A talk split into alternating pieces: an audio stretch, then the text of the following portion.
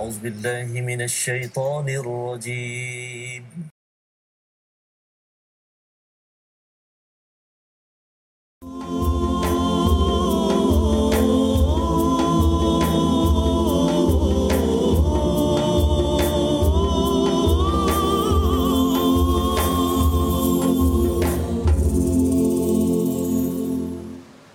أعوذ بالله من الشيطان الرجيم. بسم الله الرحمن الرحيم. الحمد لله رب العالمين. الرحمن الرحيم. مالك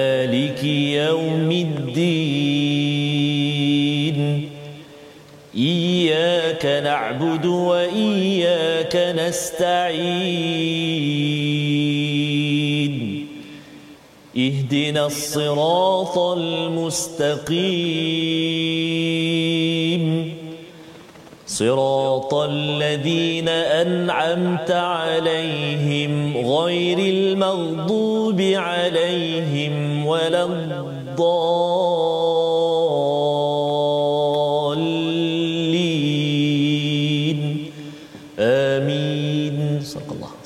Assalamualaikum warahmatullahi wabarakatuh. Alhamdulillah wassalatu wassalamu ala Rasulillah wa ala alihi wa man wala syada la ilaha illallah syada Muhammadan abduhu wa rasuluh. Allahumma salli ala sayidina Muhammad wa ala alihi wa sahbihi ajma'in. Amma ba'du. Apa khabar tuan-tuan dan puan yang dirahmati Allah sekalian?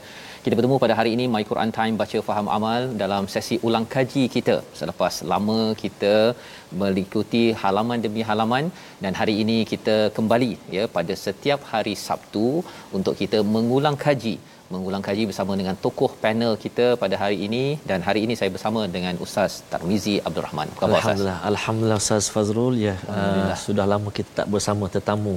Ya betul. Uh, tapi uh, tidak ada. Tidak ada tidak hari ada. ini Ustaz. Ha? Zaman pandemik Ustaz. Wah, ya, zaman PKP lockdown ini. Betul Ustaz. Kita ada tetamu kita ya, di online. Di online dan ya. uh, bacaan Al-Fatihah saya tadi Ustaz. Ya. Saya baca sedikitlah cuba mengikuti bacaan uh, Syekh Ali Abdul Rahman Al-Huzaifi uh, Imam Masjidin Nabawi mm-hmm. dan saya kira uh, tokoh uh, tetamu jemputan kita pada hari ini pun yeah. berkait dengan bumi Madinah Al-Munawwarah ini.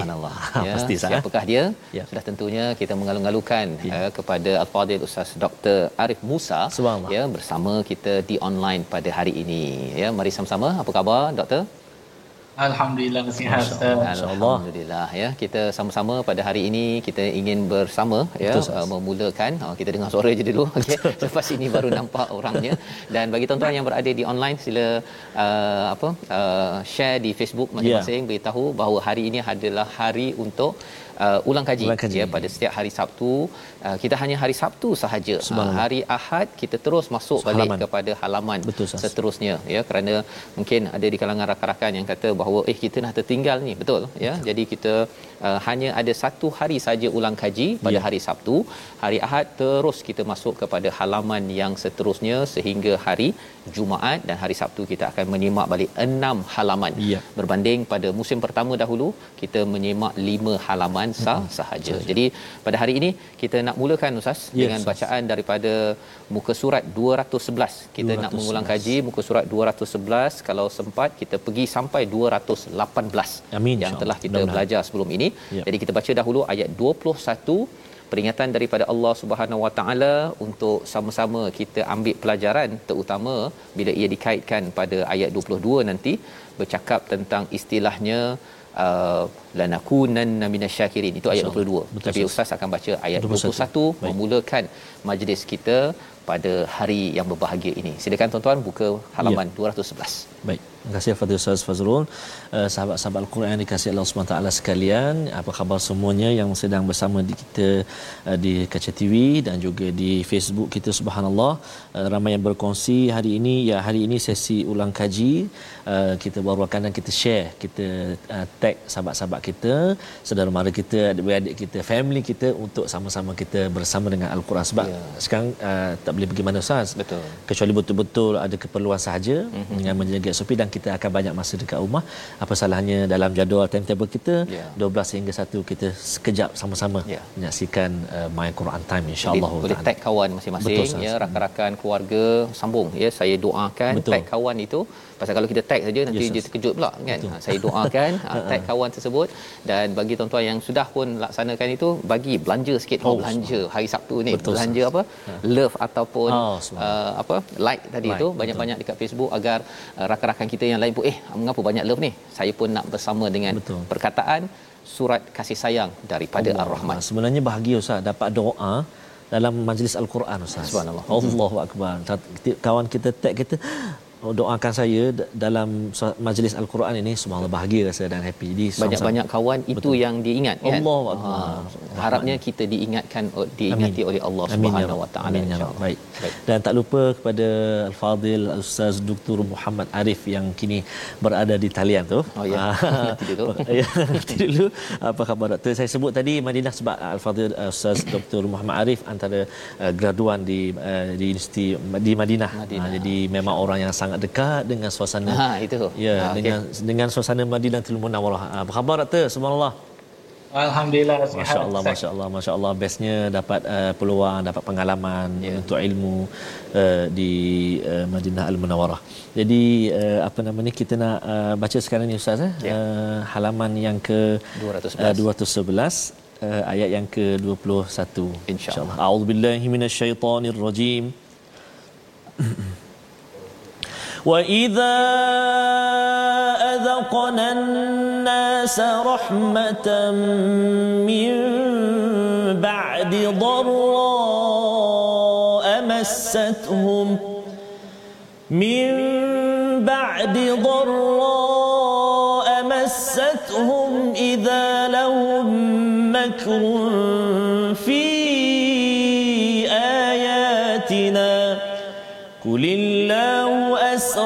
مكرا. قل الله أسرع مكرا. إن رسلنا يكتبون ما تمكرون. صدق الله العظيم. Surah Al-Azim daripada ayat yang ke-21 dan apabila kami memberikan suatu rahmat kepada manusia setelah mereka ditimpa bencana mereka segera melakukan segala tipu daya menentang ayat-ayat kami. Katakanlah Allah lebih cepat pembalasannya ke atas tipu daya itu. Sesungguhnya malaikat-malaikat kami mencatat tipu dayamu. Jadi daripada ayat 21 ini uh, Allah menceritakan tentang kebesaran-kebesaran Allah dan di hujung ayat 22 itu Allah menyatakan Uh, la in anjaytana min hadhihi lanakunanna minasyakirin. Terus saya ingin bersama dengan afadil ustaz Dr Arif Musa ya. Bila Allah menceritakan tentang manusia bila ada masalah diselamatkan dinyatakan lanakunanna minasyakirin. Iaitu jadilah kami di kalangan orang-orang yang bersyukur. Apa maksud menjadi orang yang bersyukur berbanding dengan jadi orang yang sabar? Pasal ini kan baru uh, apa uh, tengah menghadapi kepayahan. Silakan ya. bersama dengan Dr. Arif di online. Okey.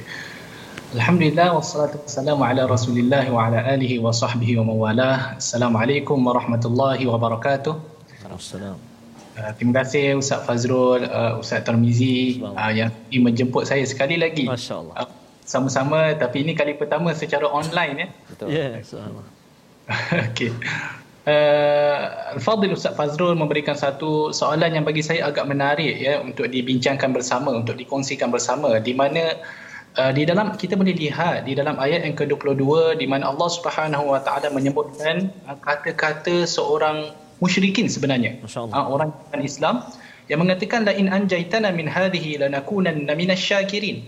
Uh, jikalau kamu menyelamatkan kami daripada suasana ini iaitu suasana yang sukar ini niscaya kami akan menjadi orang yang bersyukur apa yang dimasukkan dengan ayat ini dan apakah uh, justifikasi penggunaan kalimah syukur dalam konteks ayat ini? Ya. Kalau kita lihat ayat 21 yang dibacakan oleh Ustaz Termizi tadi dengan bacaan yang begitu merdu ya. Dan juga uh, ayat yang ke-22 kita boleh melihat bagaimana Allah Subhanahu Wa Taala memberikan satu uh, apa satu gambaran tentang uh, orang musyrikin uh, orang yang bukan Islam ini di mana mereka ini uh, bila mana mereka ditimpa dengan satu musibah yang sangat besar. Yang mana musibah tersebut mampu untuk meragut nyawa dia pada ketika itu. Dan kali ini kita pernah bincangkan dulu dalam sesi-sesi yang sebelum ini. Di mana mereka dalam keadaan itu mereka akan kembali kepada Allah Subhanahu Wa Taala untuk memohon pertolongan. Ya? Dan disebabkan keperluan yang sangat mendesak pada ketika itu. Uh, mereka sampai sanggup berjanji kepada Allah Subhanahu Wa Taala jikalau mereka terselamat daripada musibah yang menimpa mereka pada ketika itu mereka akan menjadi di kalangan orang-orang yang bersyukur. Bersyukur. Kan? Dan hal ini sebenarnya berlaku pada zaman Nabi sallallahu alaihi wasallam. Di mana berlaku musim kering yang terlampau dahsyat selama tujuh tahun. Dan pada ketika itu orang musyrikin Makkah mengatakan kepada Nabi SAW agar memohon agar Nabi SAW berdoa agar dihilangkan musibah tersebut. Namun, namun bila mana musibah tersebut telah dihilangkan, mereka kembali menjadi musyrikin. Musyrikin. Okey. Jadi kalau kita lihat, ah, mereka ini bila mana mereka ditimpa musibah, mereka sanggup berjanji agar kepada Allah jikalau musibah ini di, diangkat, mereka akan menjadi orang yang bersyukur. Lalu Allah pun mengundikan keselamatan dan keamanan kepada mereka. Namun selepas beroleh keselamatan ini, mereka lalu meninggalkan janji mereka dan mereka kembali membuat kerosakan di atas bumi. Itu yang disebutkan di dalam ayat yang ke 23. Jadi perkataan syukur itu lebih sesuai dalam konteks ayat ini kerana syukur ini bila mana kita syukur ini merupakan satu tindak balas tindak balas terhadap suatu pemberian ha? di mana di dalam hal ini Allah Subhanahu Wa Taala memberikan mereka keamanan menyelamatkan mereka daripada musibah sehingga kan mereka perlu pada ketika itu mereka bersyukur kepada Allah Subhanahu Wa Taala atas pertolongan yang diberikan. Dan syukur ini mungkin saya kalau saya boleh tambah sedikit Ustaz Fazrul boleh ya. yep. uh, syukur ini uh, orang yang bersyukur dia perlu ada tiga perkara. Pertama sekali, bila mana mereka mengatakan bahawa kita akan menjadi orang yang bersyukur, maka pertama sekali perlu mengiktiraf satu-satu pemberian itu adalah daripada Allah Subhanahu Wa Taala. Yang kedua, ah, mereka berbicara tentang nikmat tersebut dalam keadaan memuji pemberi iaitu Allah Subhanahu Wa Taala. Dan yang ketiga, mereka menggunakan nikmat tersebut dalam ketaatan kepada Allah. Dan ketiga-tiga perkara ini, mengiktiraf, berbicara dan memuji Allah, menggunakan nikmat tersebut pada jalan ketaatan Allah, tidak wujud pada diri orang musyrikin mak diri orang musyrikin secara umum ya kerana mereka ini menjadi lumrah bila dalam keadaan yang sangat mendesak mereka akan kembali kepada Allah sehingga kan kalau ustaz kalau kita perhati ya ustaz orang yang tidak percaya kepada Tuhan pun atheism atheist ni orang atheist atheist ni ha, kalau kita meletakkan dia dalam satu kedudukan yang mana sangat-sangat teruk ha, fitrah mereka akan terkeluar pada ketika itu mereka akan mula mengiktiraf ada wujudnya Tuhan dan mereka akan mula memohon kepada Tuhan tersebut. Tetapi bila mana mereka dikembalikan dalam keadaan yang senang dan lenak, kan? Pada ketika itu siapa Tuhan pun mereka sudah tidak kenal. Okey. Jadi Mungkin itu... saya boleh satu lagi perkara. Ya. Silakan teruskan Ustaz. Secara online ni susah kita nak nak, nak masuk masuk kan Ustaz. Itulah. Tak apa teruskan Ustaz. Okey. Uh, tetapi dalam masa yang sama uh, kata ustaz kenapa tidak digunakan sabar sebenarnya benda yang digunakan sabar ini ada juga wujud di dalam al-Quran ha, ketika mana Allah Subhanahu Wa Taala berbicara tentang Nabi Yaqub alaihi salam ha, bila mana Nabi SAW, Nabi Yaqub alaihi salam mengadu kepada Allah Subhanahu Wa Taala antara benda yang disebutkan adalah fasabrun jamil kesabaran itu adalah benda yang baik. Jadi ada juga bila itu juga sangat-sangat dituntut ha, bila mana kita diuji oleh Allah Subhanahu Wa Taala lebih-lebih lagi kita sekarang diuji dengan covid dengan kematian yang begitu banyak maka ikutlah kata Nabi Yaqub alaihi salam fasabrun jamil. Ha, kesabaran itu sangat-sangat cantik dan kita mengadulah kita kepada Allah. Seperti mana Nabi Yaqub juga buat innama ashku bathi wa huzni ila Allah kita mengadu kesedihan kita ha, kepada Allah Subhanahu wa taala wallahu alam Baik, terima kasih diucapkan pada Al-Fadhil Ustaz Dr. Arif Musa menjelaskan tadi uh, istilah lanakunanna minasyakirin Ustaz ya. Yes, uh, kerana sebelum itu ada perkataan la in anjaitana hmm. jika engkau selamatkan. dia dia ada dia punya syaratnya. Kalau engkau selamatkan aku bersyukur. Tapi kalau tak selamatkan yes, ataupun uh, dia macam ada main-main uh-huh. tolak tali apa tarik tali dengan Allah SWT padahal ya kluk klek okey. Padahal sebenarnya syukur ini kita buat pada setiap masa yeah. ketika senang ketika susah kita selalu menjadi orang yang bersyukur. Itulah yang dilaksanakan oleh uh, sunnah Nabi sallallahu alaihi wasallam. Nabi ketika senang ketika susah terus beribadah pada yeah. waktu malam. Aisyah mencari mana pada waktu malam ini?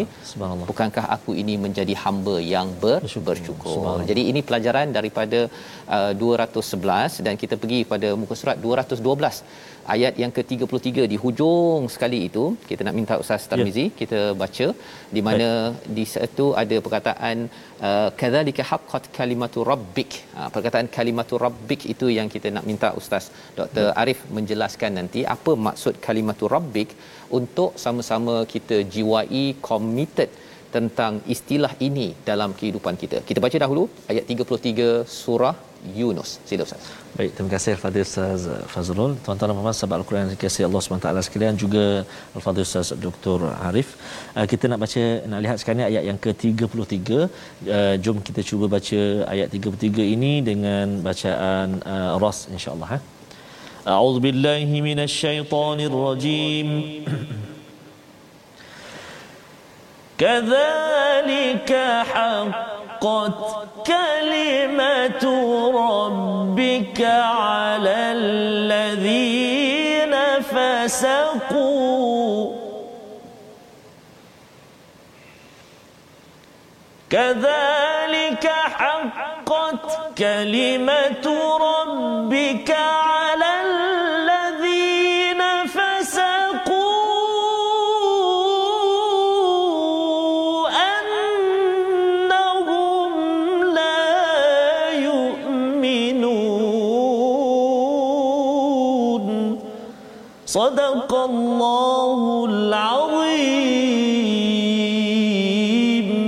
Demikianlah telah tetap hukuman Tuhanmu terhadap orang-orang yang fasik kerana sesungguhnya mereka tidak ber, beriman. Kadzalika haqqat kalimatu rabbik diterjemahkan sebagai telah tetap hukuman Tuhanmu. Uh, apa maksud kalimatu rabbik ini sebenarnya Dr. Arif online? Okey. Uh, bismillah. Jadi uh, mengenai uh, kalimah kalimat kalimah kalimah mm-hmm. uh, uh, perkataan kalimah yang warid di dalam ayat yang ke-33 kalau kita buka uh, kitab-kitab tafsir uh, yang kita buka ataupun lebih mudah kita buka kitab uh, uh, yang menceritakan uh, tentang kalimat-kalimat di dalam al-Quran iaitu kitab al-mufradat uh, untuk Raghib uh, uh, sahib Raghib al-Asfahani ya yeah. kalimah ni perkataan kalimah ni di dalam al-Quran ini dia mempunyai pelbagai makna mhm. dia merujuk kepada pelbagai makna kan uh, kadang-kadang dia boleh merujuk kepada uh, doa kadang-kadang dia boleh merujuk kepada kata-kata manusia kadang-kadang dia boleh merujuk kepada kata-kata Allah Subhanahu Wa Taala. Tetapi yang dimaksudkan di dalam ayat ini adalah memang seperti mana yang disebutkan di dalam terjemahan tadi. Agak menarik. Iaitu ketetapan apa kalau disebutkan dalam terjemahan tadi apa Ustaz? Minta uh, maaf saya hukuman Tuhanmu terhadap orang yang fasik. Hukuman Tuhan okey? Ketetapan. Itu kalau ikutkan uh, uh, para ulama tafsir juga menyebut ha, kalau saya boleh terjemah para ulama tafsir punya kata-kata adalah ketetapan Allah dan hukumannya. Ha, maksud dia kalimah kat situ dia merujuk kepada ketetapan Allah Subhanahu Wa Taala. Dalam arti kata, ha, kadzalika haqqat kalimatu rabbika 'alal ladzina fasaqu annahum la yu'minun.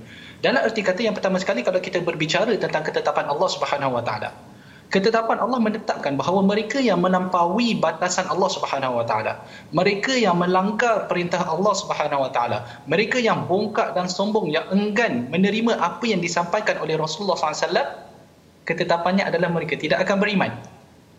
Iman itu tidak akan dapat masuk ke dalam hati yang rosak. Iman itu tidak akan dapat menembusi jiwa yang penuh dengan kufur. Ya, ha, jadi ini yang dimasukkan mereka yang melampaui batasan Allah. Ha, mereka sesekali tidak akan beriman. Dan kalau kita lihat pada pada ayat-ayat yang sebelum dia, kalau kita menelusuri daripada atas ke bawah daripada kul man yarzuqukum apa semua tu, ha, daripada ayat yang sebelum dia, kita boleh nampak bagaimana Allah Subhanahu Wa Taala mendatangkan pelbagai hujah dan dalil kepada mereka, kepada orang-orang kafir ini. Ha? di mana hujah tersebut kalau nak ikutkan, kalau kita fikir secara logik, hujah yang Allah Subhanahu Wa Taala berikan adalah hujah-hujah yang sangat convincing. Yeah. Yang Jelas. sangat kita kalau kita dengar dia boleh menusuk jiwa kita. Dan sebenarnya hujah-hujah ini memang mendalami, menusuk jiwa mereka orang-orang kafir ini. Sebab kalau kita lihat, mereka beriman juga kepada Allah tetapi dalam cara mereka yang tersendiri. Dalam aspek yang tertentu. Dalam keadaan yang tertentu. Contoh bila ditanya siapa pemberi rezeki, mereka boleh menjawab, Allah. Allah. Allah. Tetapi bila kata, kamu perlu sembah siapa? Saya kena sembah yang sebelah sana. Hmm. Bila dalam keadaan yang suka, Siapa yang kamu mohon? Allah. Bila keadaan kamu senang, siapa yang kamu mohon? Yang sebelah sana. Doktor, maksud itu, dia itu puan. maksudnya mereka ini macam pilih-pilih Tuhan lah ya ya ya ya Ah, dia ingat ini permainan apa entah boleh main pilih-pilih. Jadi sebenarnya kalau kita katakan hawa nafsu mereka membawa mereka jauh daripada Allah Subhanahu Wa Taala. Maksud ketetapan Allah di situ hasilnya adalah Allah Subhanahu Wa Taala akan memasukkan mereka di dalam neraka jahanam. Itu yang ustaz katakan tadi hukuman.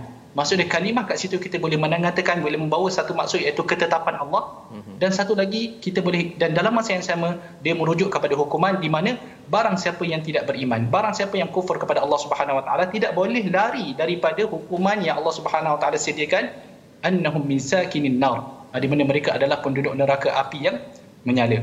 Dan saya masih ada masa ke? Saya risau juga bila secara online ni saya tak boleh tengok Ustaz Fazrul.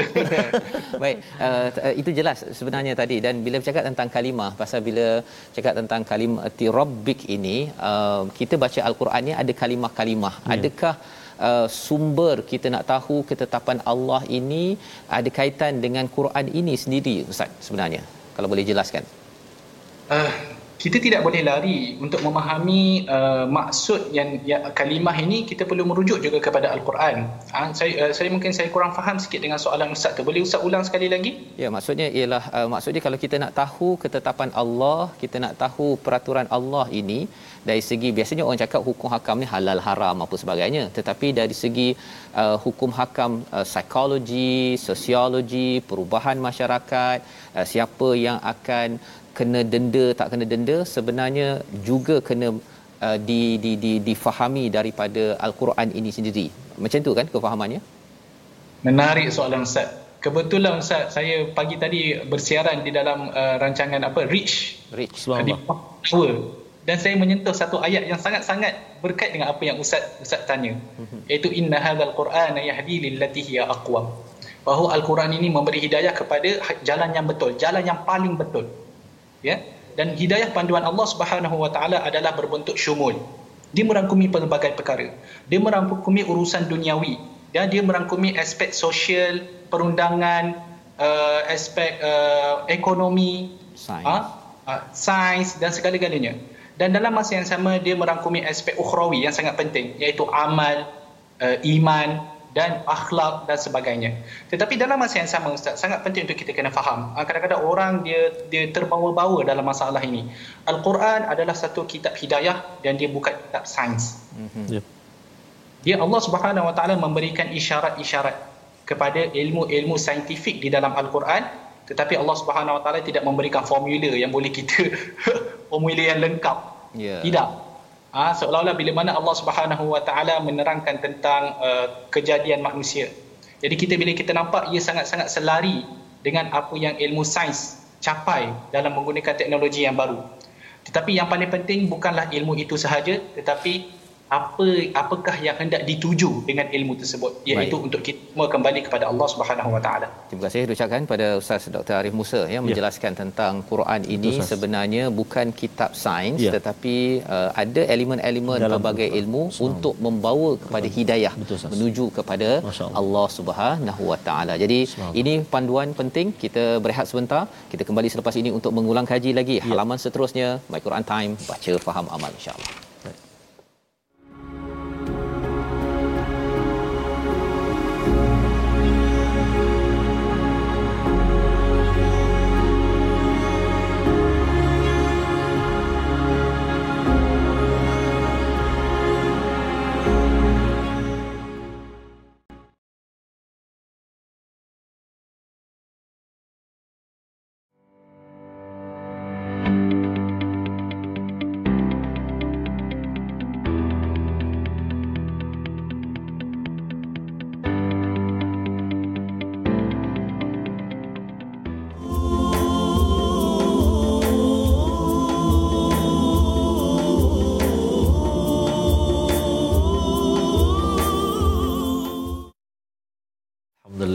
Alhamdulillah, alhamdulillah bertemu kembali kita dalam sesi ulangan pada hari ini Ustaz ya. Fazrul dan juga Fadil Ustaz Dr. Muhammad Arif kita.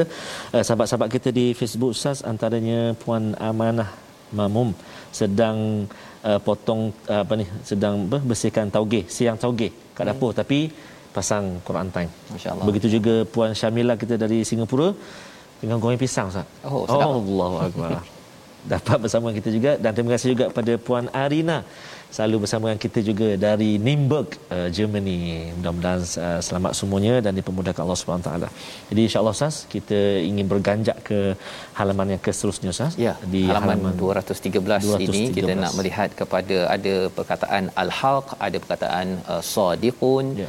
ya, ada perkataan zalim dan mufsid oh, ya mufsidin.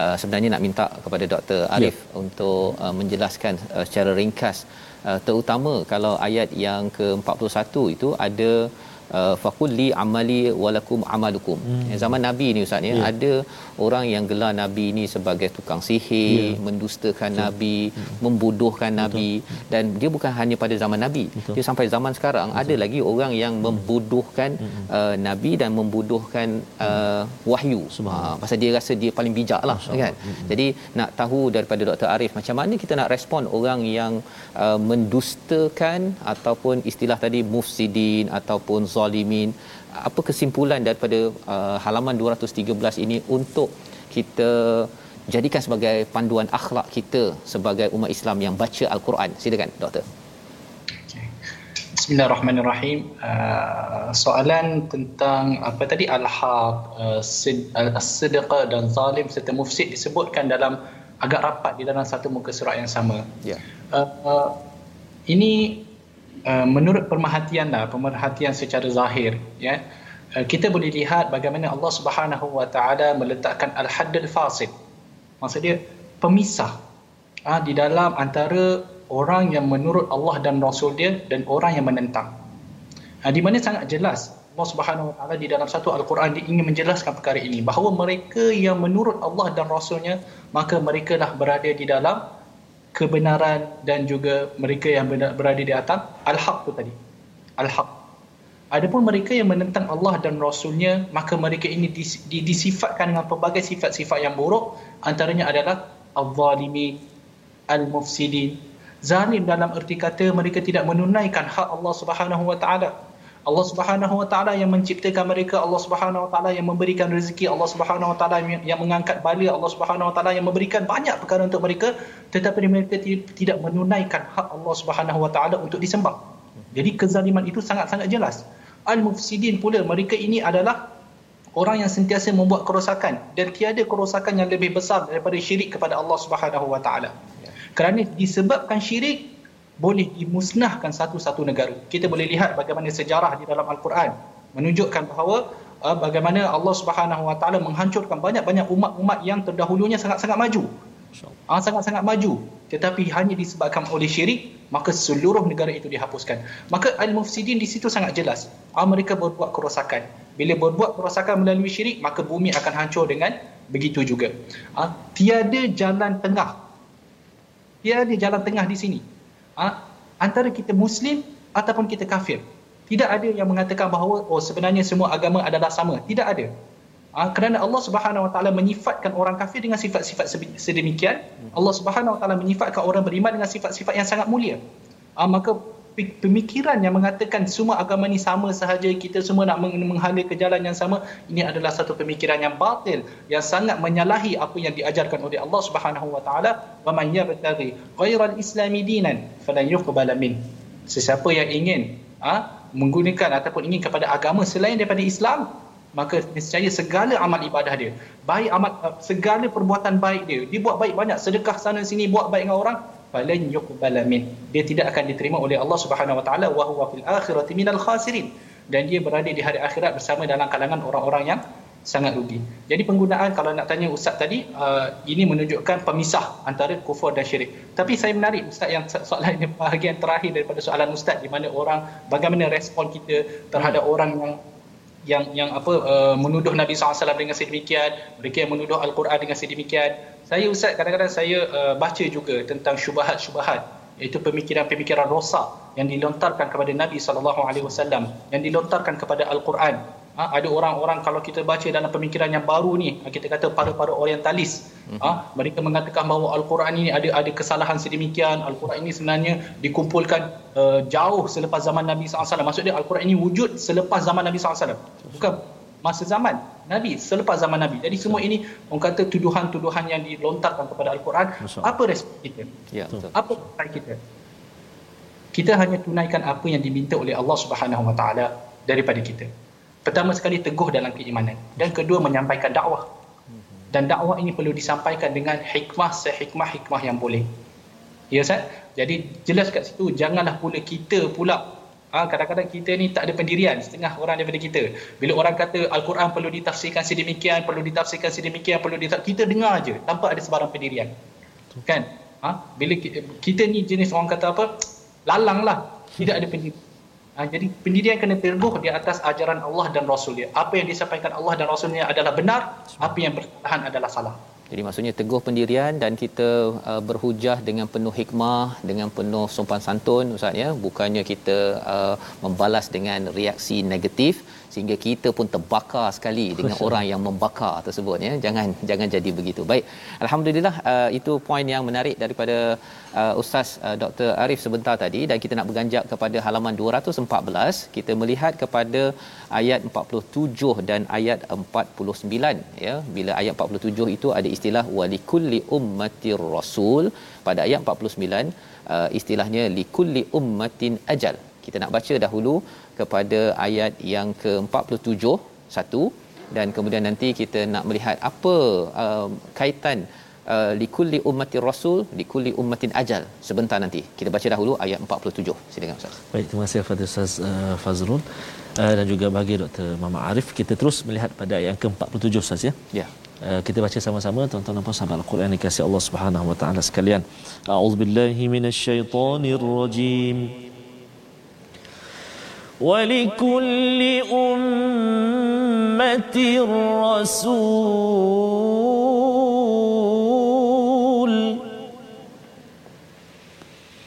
فإذا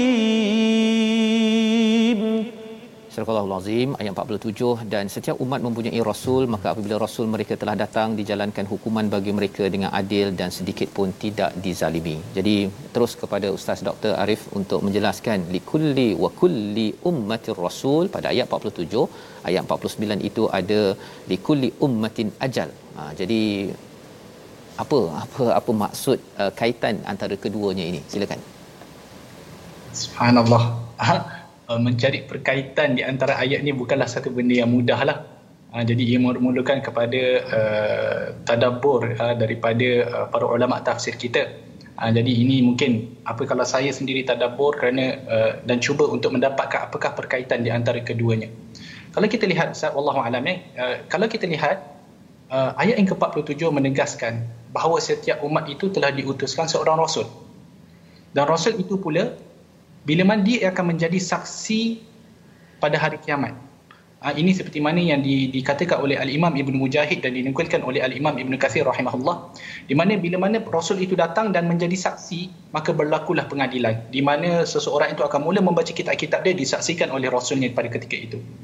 Dan ayat 49 pula mengatakan tentang bagaimana setiap umat itu ada ajalnya yang mana ajal itu tidak telah ditetapkan dan tidak boleh dilewatkan ataupun di, di, dikehadapankan. Okey. Apakah pengajaran yang kita boleh dapat daripada kedua ayat ini? Wallahu alam. Apa yang saya nampak ustaz bahawa bila mana kita kata walikul li ummatir rasul maka setiap daripada kita sebenarnya dalam konteks kita lah ha, telah ditegakkan hujah kepada ke, kebenaran telah ditegakkan kepadanya hujah kebenaran dalam erti kata segala yang diperlukan untuk menjadi orang yang beriman telah dilaksanakan oleh Allah Subhanahu Wa Taala. Segala asbab untuk menjadikan seseorang itu beriman telah dibuat oleh Allah Subhanahu Wa Taala. Ha? Kalau kita tengok dalam konteks umat ini, umat Islam, Allah Subhanahu Wa Taala pertama sekali Allah Subhanahu Wa Taala telah menurunkan Al-Quran iaitu kalamnya sendiri. Yang mana di, di, di dalam Al-Quran itu terhimpunnya segala jenis panduan yang perlu pada yang diperlukan oleh seseorang mukmin. Dan Allah Subhanahu Wa Taala bukan sekadar menurunkan Al-Quran, Allah Subhanahu Wa Taala menurunkan mengutuskan puluh seorang rasul. Ah, rasul yang sangat mulia Nabi Yuna Muhammad sallallahu alaihi wasallam. Rasul tersebut melaksanakan tugasnya dengan sempurna, menyampaikan Al-Quran dengan sebaiknya. Ah, dan segala apa yang disampaikan rasul ini menyediakan diri kita untuk berhadapan dengan Allah Subhanahu Wa Taala pada hari akhirat kelak. Dan ini membawa kita kepada ayat yang kedua, walikulli ummatin ajal. Ha? di mana setiap daripada kita mempunyai ajal yang telah ditetapkan oleh Allah Subhanahu Wa Taala dan tidak berubah. Kemudian bila mana kita telah meninggal dunia, kita semua akan berhadapan di depan Allah Subhanahu Wa Taala. Kita semua akan menghadapi pengadilan Allah Subhanahu Wa Taala pada hari Yaumul Mahsyar. Ha? Di sana juga Rasulullah Sallallahu Alaihi Wasallam ha? akan datang dan menyaksikan kita punya pembentangan amalan. Ha? Seperti mana dalam sama juga dalam ayat yang saya tafsirkan pada pagi tadi, Iqra' kitabak kafa bi nafsika al-yawma 'alayka hasiba. Bacalah kitab kamu. Kitab itu sudah cukup untuk menjadi saksi atas apa yang kamu lakukan. Ha? Maksudnya bila kita membaca kitab tersebut, Rasulullah SAW akan menjadi saksi. Rasulullah akan menyaksikan adakah kita ni antara orang yang menyambung legasi dakwah. Adakah ni kita ni menyambung legasi orang yang beriman? Ha? Kita menyambung ajaran baginda wasallam ataupun kita ini meninggalkan segala ajaran Nabi wasallam pada ketika itu. Ha? Jadi ini kalau kita sebagai orang yang beriman, kita bila baca ayat macam ni, kita cuba membayarkan diri kita dalam keadaan itu. Di mana kita membaca kitab kita di depan Allah Subhanahu Wa Taala dan Rasulullah menyaksikan. Ha? Mungkin sekarang kita tidak merasa, tapi pada saat itu apakah perasaan yang kita boleh rasa? Jadi ayat-ayat inilah apa yang saya boleh nampak antara perkaitan antara dua ayat ini wallahu alam. Terima kasih ucapkan pada Dr Arif ya melihat uh, kepada kaitan uh, setiap umat itu ada rasul dan kita ada rasul kita Nabi Muhammad sallallahu alaihi wasallam. Harapnya bila kita ini bertemu Allah nanti tuan-tuan sekalian yang bersama pada hari ini kita yes. ustaznya yeah. Diakui oleh Nabi sallallahu alaihi wasallam bahawa kita ini uh, berlaku adil, yeah. tidak zalim kerana kita kembali kepada risalah yang dibawa yang diperjuangkan oleh Nabi Muhammad sallallahu alaihi wasallam. 23 tahun dengan Allah. dengan peluh dengan darahnya. Dan kita dapat pada hari ini di depan TV ya. Harapnya kita ambil secara serius agar bila kita sampai ajal uh, umat ini ya. kembali pada Allah kita bawa yang terbaik dapat disaksikan oleh Nabi Muhammad sallallahu alaihi wasallam dan kita bersama di akhirat nanti.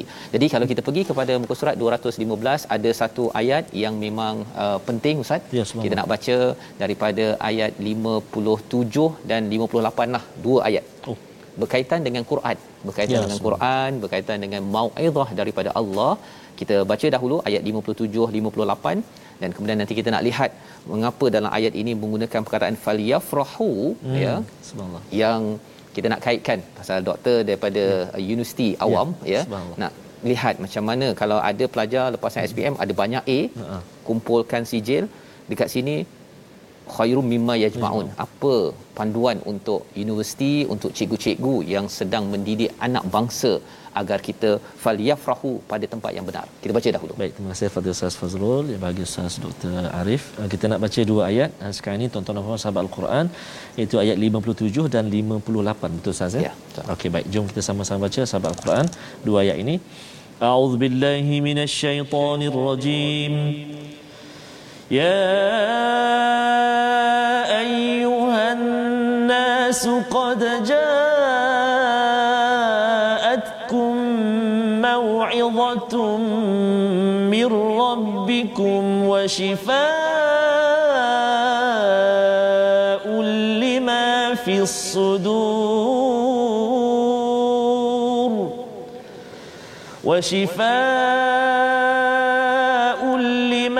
في الصدور وهدى ورحمة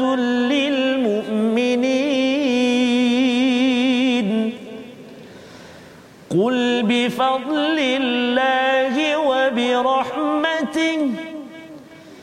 قل بفضل الله وبرحمته فبذلك فليفرحوا. فليفرحوا هو خير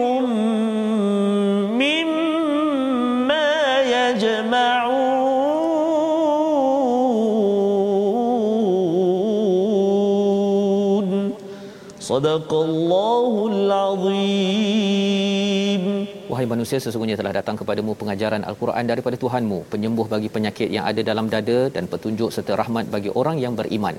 Katakanlah, wahai Muhammad dengan kurniaan Allah dan rahmatnya hendaknya kamu bergem- mereka bergembira. Itu lebih baik daripada apa yang mereka kumpulkan.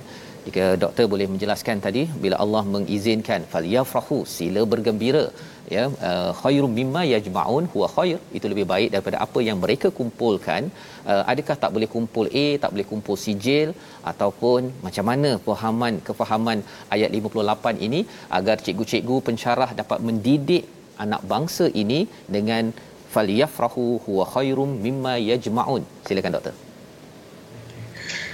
Bismillahirrahmanirrahim. Uh, jadi uh, yang saya nampak daripada soalan ustaz ni yang saya faham uh, uh, adalah uh, bagaimana kita mengaplikasikan ayat ini dalam uh, pendidikan dalam aspek pendidikan bangsa anak bangsa kita ya. dan saya alhamdulillah diberikan peluang oleh Allah Subhanahu Wa Taala untuk mengajar uh, di Universiti Awam lah Universiti Sains Islam Malaysia uh, di Fakulti Pengajian Quran dan Sunnah. Uh, kalau kita lihat kepada ayat yang Ustaz yang Ustaz Tarmizi baca ayat yang kedua qul bi fadlillahi wa bi rahmatihi fabidzalik falyafrahu huwa khairum mimma katakanlah dengan uh, pemberian Allah betul ke? Dengan kelebihan Allah ataupun pemberian Allah dan juga rahmatnya uh, maka ia lebih baik bergembiralah dan ia lebih baik daripada apa yang mereka kumpulkan ramai para ulama tafsir yang yang yang menjelaskan uh, pemberian Allah di sini uh, fadlillah di sini adalah dengan makna al-Quran seperti mana yang disebutkan oleh Ustaz Fazrul uh, dan rahmat Allah pula diterangkan ada setengah para ulama menyebut dia sebagai Islam Ha? Ada juga yang menyebut uh, apa pandangan-pandangan yang lain tetapi hampir hampir sama dekatlah kita kata. Jadi ayat ini kalau kita nak nak nak menggunakan dia dalam aspek pendidikan anak bangsa kita, uh, maka tidak boleh lari kita untuk mengenalkan umat Islam kepada al-Quran. Mengenalkan umat Islam kepada al-Quran adalah sangat penting. Ha, kerana seperti yang kata orang lah, kalau tak kenal maka tak cintalah. Kan? umat kita, anak bangsa kita tidak mengenali tidak mengenali Al-Quran, bagaimana mereka nak menghargai panduan yang ada di dalam Al-Quran itu sendiri? Kan? Jadi penduduk pendedahan umat Islam kepada Al-Quran ha, perlu dibuat dengan secara uh, komprehensif. Di mana ia tidak hanya terhad kepada gaya pembacaan semata. Kadang-kadang kita terlampau menekankan kepada tajwid tu biar betul. Qaf, qaf, mana makhraj dia? Ha, ini bidang Ustaz Tarmizi lah. kan? ha, ha kha mana makhraj dia kan ha, jadi itu itu uh, ramai daripada kita alhamdulillah ha, uh, pembudayaan bacaan al-Quran secara bertajwid itu berlaku dengan begitu cantik sekali. Tetapi ia tidak patut hanya terhenti di situ. Ha, penghayatan dan amalan juga perlu diterapkan bersama. Ya itu sangat penting. Menariknya ustaz ha, menariknya mereka yang betul-betul menghayati ajaran al-Quran dan juga sunnah baginda sallallahu alaihi wasallam adalah sebenarnya mereka yang bakal menjadi pelajar-pelajar yang cemerlang. Bukan kata bila kita menghayati sebelah sini, kita perlu meninggalkan segala apa yang di sebelah sana. Ah, bukan bermaksud bila kita menghayati Al-Quran, kita perlu meninggalkan segala sijil yang ada. Tidak. Bahkan sebaliknya. Ah, kerana Al-Quran sangat menitik beratkan ilmu dalam pelbagai bidang. Al-Quran menitik beratkan umat Islam agar mereka mendalami ilmu-ilmu Allah Subhanahu Wa Taala. Ilmu perubatan, ilmu teknologi, ilmu sejarah segala banyak ilmu apa ilmu yang bermanfaat maka umat Islam perlu ke, ke depan, terkedepan di dalam masalah-masalah ini, di dalam ilmu-ilmu ini. Nabi sallallahu alaihi wasallam sendiri sangat menggalakkan umat Islam agar cemerlang dalam setiap bidang. Supaya apa? Supaya kita boleh memberi manfaat kepada umat kita sendiri khairun nas anfa'uhum linnas sebaik-baik manusia adalah mereka yang banyak memberi manfaat kepada ha, kepada manusia yang lain dan bagaimana kita hendak memberi manfaat jika kita bukan pakar di dalam satu-satu bidang di mana kita di macam mana kita nak bermanfaat menyumbang kepada umat Islam ha, di dalam bidang covid kalau kita tidak ada doktor-doktor pakar ya yang tahu bagaimana untuk menghasilkan vaksin. Yang tahu bagaimana untuk mengkaji vaksin mana yang sesuai. Ha, yang tahu bagaimana untuk men, men, men, apa menjana ubat yang yang yang boleh menyembuhkan kan? Ha, jadi Uh, kita katakan dengan penghayatan al-Quran yang yang mendalam yang betul ini akan menghasilkan satu pelajar yang cemerlang kan? Dalam segala bidang. Ha? pendek kata ustaz kalau kita kita mengha- kalau kita meletakkan menghayatikan pelajar-pelajar kita dengan al-Quran bukan bermaksud mereka meninggalkan dunia. Tidak. Ya? Dia pergi ke arah yang sama cuma motivasi dia motivasi yang lain. Motivasi dia adalah motivasi ilahi. Uh, motivasi dia adalah bila mana mereka termotivated dengan dengan dengan al-Quran dan sunnah maka bidang yang mereka ceburi itu adalah bidang yang orang kata apa? Yang yang yang insya-Allah bermanfaat yang pertama. Dan ia boleh menghasilkan sumber manusia yang lebih berkualiti dan lebih berintegriti. Itu sangat penting tak? Ya. Kadang-kadang orang punya hebat, businessman punya lah bagus tetapi makan rasuah. Makan rasuah. Kan? Jadi bila mana pelajar-pelajar ini dikedepankan dalam satu uh, platform yang suci, insya-Allah hasil yang kita dapat hasilkan adalah jauh lebih baik dan mulia insya-Allah. Terima kasih ucapkan pada Dr Arif ya sebagai uh, satu yes, penegasan uh, penting ustaz ya dalam hmm. dunia pendidikan hmm. di mana uh, untuk kita menghasilkan uh, tenaga kerja yang yes, cemerlang hmm. ya insan cemerlang ini kena kembalikan balik kepada hmm. panduan ilahi. Moga-moga Allah izinkan ya cikgu-cikgu pensyarah-pensyarah yang ada hmm. terus bawa anak murid sains belajar geografi sejarah sebagainya tetapi mesti puncaknya itu Betul. menuju kepada kepada mauizah peringatan rahmat daripada Allah Subhanahu Wa Taala. Kita berdoa pada Allah, Allah izinkan kita menjadi umat yang dipimpin hidayah. Silakan. Kita okay. Bismillahirrahmanirrahim. الحمد لله رب العالمين والصلاة والسلام على أشرف المرسلين وعلى آله وصحبه أجمعين اللهم صل على سيدنا محمد وعلى آل سيدنا محمد اللهم إنا نعوذ بك من البرص والجنون والجذام ومن سيء الأسقام يا الله يا تهان كامي ampun dosa كامي يا الله Mak ayah kami, Ya Allah, muslimin dan muslimati, birahmatika, Ya Arhamar Rahimin.